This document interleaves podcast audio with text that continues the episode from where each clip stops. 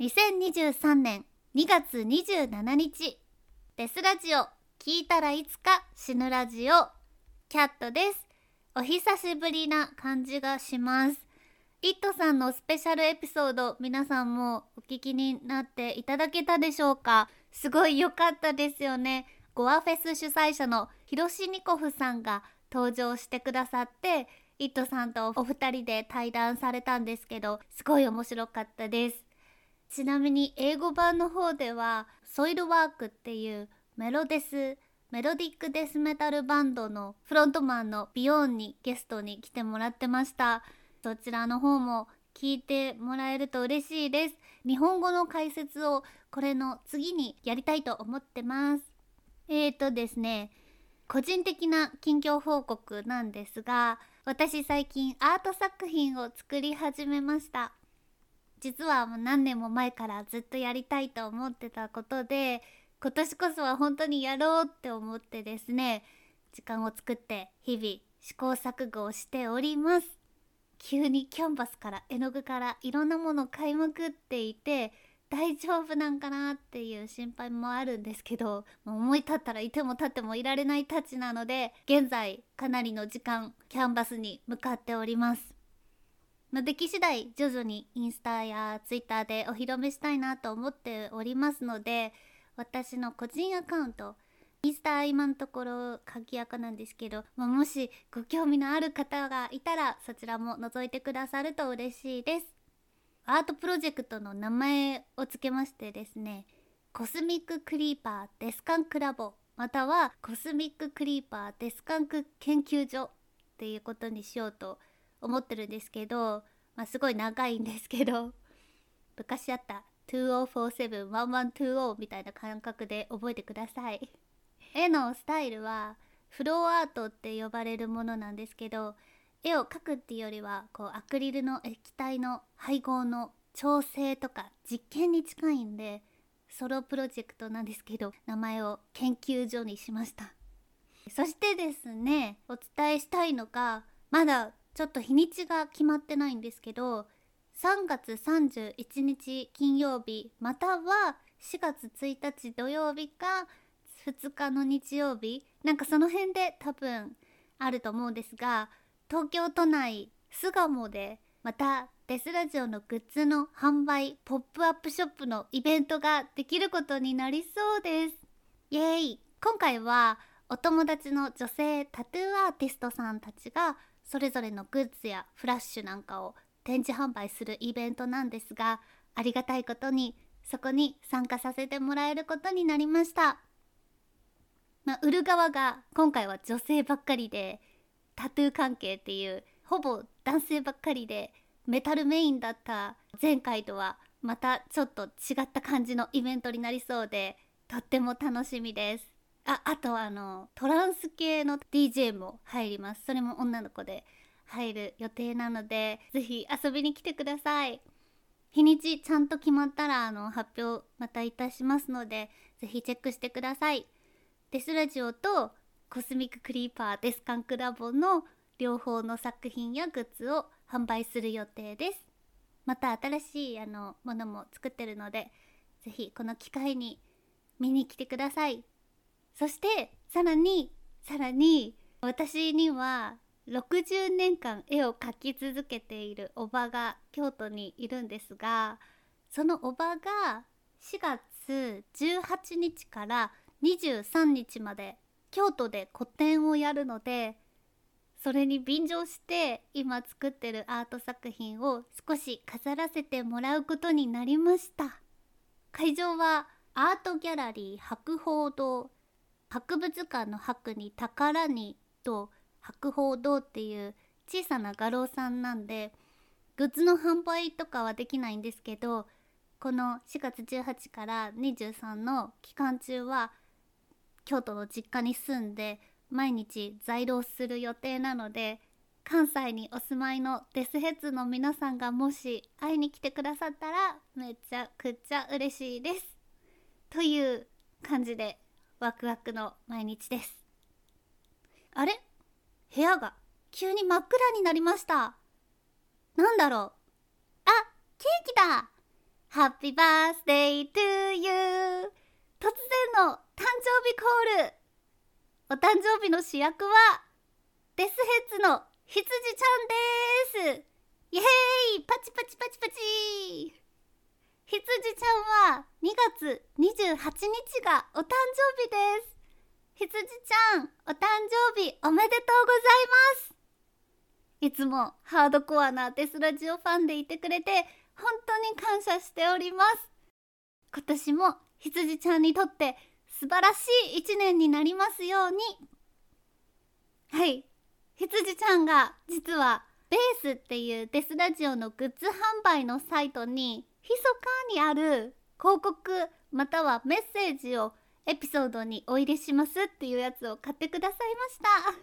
皆さんももしデスラジオにご自身のブランドや番組の広告を入れたい方はご自身で録音されたものでもいいですし私とイットさんがお伝えするのもできますのでよかったら是非ご利用ください。羊ちゃん本当にお誕生日おめでとうございます。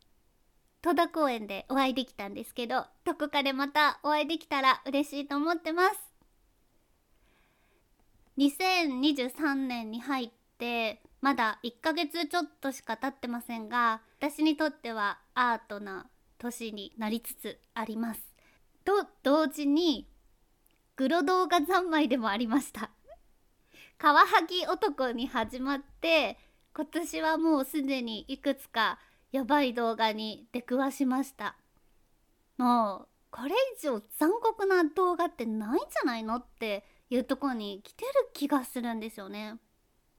なんかアクセスするのも簡単で本当にスマホの普及率のせいなのか動画を撮ってネットに上げるっていう行為がごくごく簡単にできすぎて最近は特にあらゆる動画が溢れるくらい増殖している感覚を覚えます。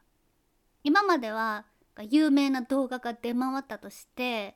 この動画は伝説レベルってなって何年間もその動画のことが語り継がれるみたいなとこあったと思うんですよ。2年前にデスラジオでやったファンキータウンゴアとかもそうですし生きたメキシコとかはいろいろ皆さんもご存知だと思うんですがその時もスマホは普及してたと思うんですよね。でもなんかそれからたったの数年でなんでここまで増殖エスカレートしているのかはちょっと謎ではあります。でもとにかく近年はなぜか怖い動画がたくさん放出されている気がします。最近見た中でも特に印象的だったのが麻薬カルテルのグループのやつなんですが数人の若い男の子たちがいてその中に一人が人間の皮の皮膚を剥がしたものを掲げているんですよ。ライオンキングみたいに。ただって。で本当にマスクみたいに綺麗に剥がれててご丁寧に裏側もちゃんとカメラに向けて見せてくれます。顔の内側は肉の色で気持ち悪かったです。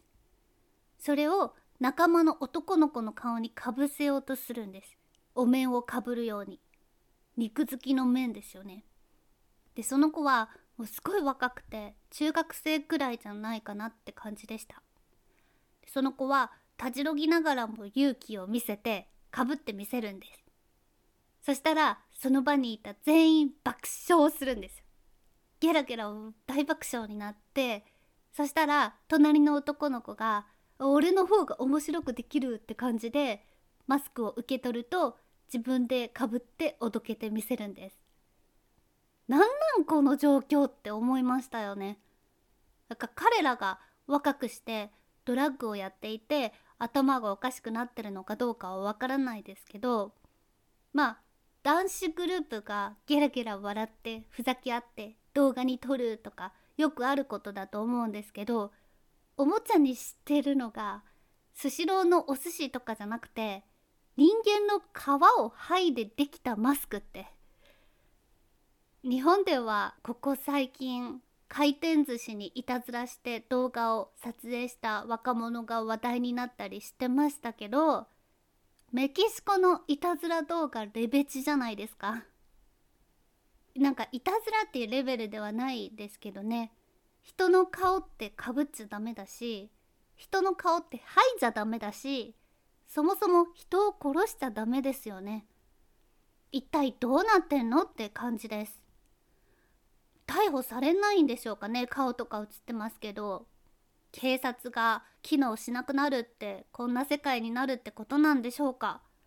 アメリカの話ですけど BLM 運動をきっかけに警察の資金援助をやめようとする動きとかありますけどそのせいなのか経済不況のせいなのかスーパーとかで堂々とカートいっぱいに詰め込んだ食料品を盗んでいくっていう動画もあったりしてそういうとこにはコメントでもうどうでもいいやって思う人間が急増に増えてる。もういいやってなったらそこで人間終わりだけど全体的にそうなってきてる気がするって誰かが書いてましたねコメントに他には有色人種なら殺してもいいっていう完全に間違った考えの悪い警察もいるだろうけど、まあ、日本みたいに回転寿司にいたずらしただけでカンカンに怒ってくれる警察やメディアや一般人のモラルの高さはすごいいいと思います。やっぱり誰にも怒られなくなったら人はめちゃくちゃするような気がします。罰が怖いから悪いことをしないっていうのは本当の道徳や内なる善ではないかもしれないけどそれでもやっぱりダメなことはダメだという空気感とか大事なのかもしれないなって思いました。と同じカルテルの動画だと思うんですけど男が両腕を肩から切断されて切断面は真っ赤な塊になっててまるでアザラシの短いヒレみたいになっててさらに両足は膝を打ち砕かれていて膝から下がギリギリおそらく皮一枚でつながっていて完全にもうとんでもない方向を向いててそんな姿になりながらのたうち回ってるっていうのもありました。もうなんかこれ以上残酷な動画ってない気がしてきたんですよね。で何年も前だったら大変だすっごい動画見つけたってなってたと思うんですけどこういうのがありふれてるってなんかネクストレベルに来たな感があります。人間って一体どこまで残酷になれるんでしょうね。そこに何を感じて何を学べばいいのか皆さんはどう思いますか？今こうしてる間にも世界のどこかではこのような非道な殺人が行われているっていうことが信じられないですけど実際に起こってるんだなと常に思うしかないですよね。もうなんかこの辺でグロ動画について話すのはしばらくおしまいにしようかなと思ってます。なんかありふれててキリがないのと、ま、グロ動画から何を感じて考えればいいのかちょっと頭の中で整理ができそうでできてないからです。まあ私が検索したりクリックしてるからかもしれないんですけどもうほんとそこら中に転がってるのを見て若干パニック状態です。でさらになんかそんな中やっぱアルゴリズムであの関連動画がどんどん出てきちゃうんですけどあの鯉魚の鯉みたいなやつのお料理の動画が出てきたんですけどインギンフィッシュっていう名前の台湾で生まれたお料理なんだけどまあ中国の内部で未だに食べられてるよっていう動画。でそれがなんか鯉がちゃんとこうドンってお皿に乗っててで最初こう正面から撮ってるから口元がパクパクこう生きてる感じであのお皿に乗ってるけど口パクパクしてるんですよ。生きてる感じ。だけどこう動画が横を映すにつれてそのあのお魚ちゃんの体エラから向こうのお肉のところはなんと素揚げみたいになってんですよ。ディープフライ。めっちゃこうカリッと揚げられていて飾りの爪楊枝みたいなのも刺されてて体が揚げられてるけど顔は生で生きてるみたいな。なんかねその動画を見た時にわあなんかこの間あのインスタにクソミームとしてあげたんですけどこうホラー映画とかを見てる時人が死ぬとこまあホラー映画だから嘘もんだしフェイクだけどわーってこう笑いながら見れるのになんかワンちゃんとか可愛い動物とかが殺されてるの見るとあーみたいな顔になっちゃうよねっていうクソミームがあったからあげたら2人くらい「ああそうそうそう俺もそうだよ。こうなるこうなる」みたいな感じで言ってくれたんですけどなんかそれじゃないですけど魚がこう苦しめられてるの見てちょっとドキッとしちゃいましたね。なんでなんですかね。やっぱ生きたままあげられてる。そしてこれから食べられるっていう。あなんか怖いなって思いました。でもなんかそれが可能なんだっていうのもちょっとびっくりしたし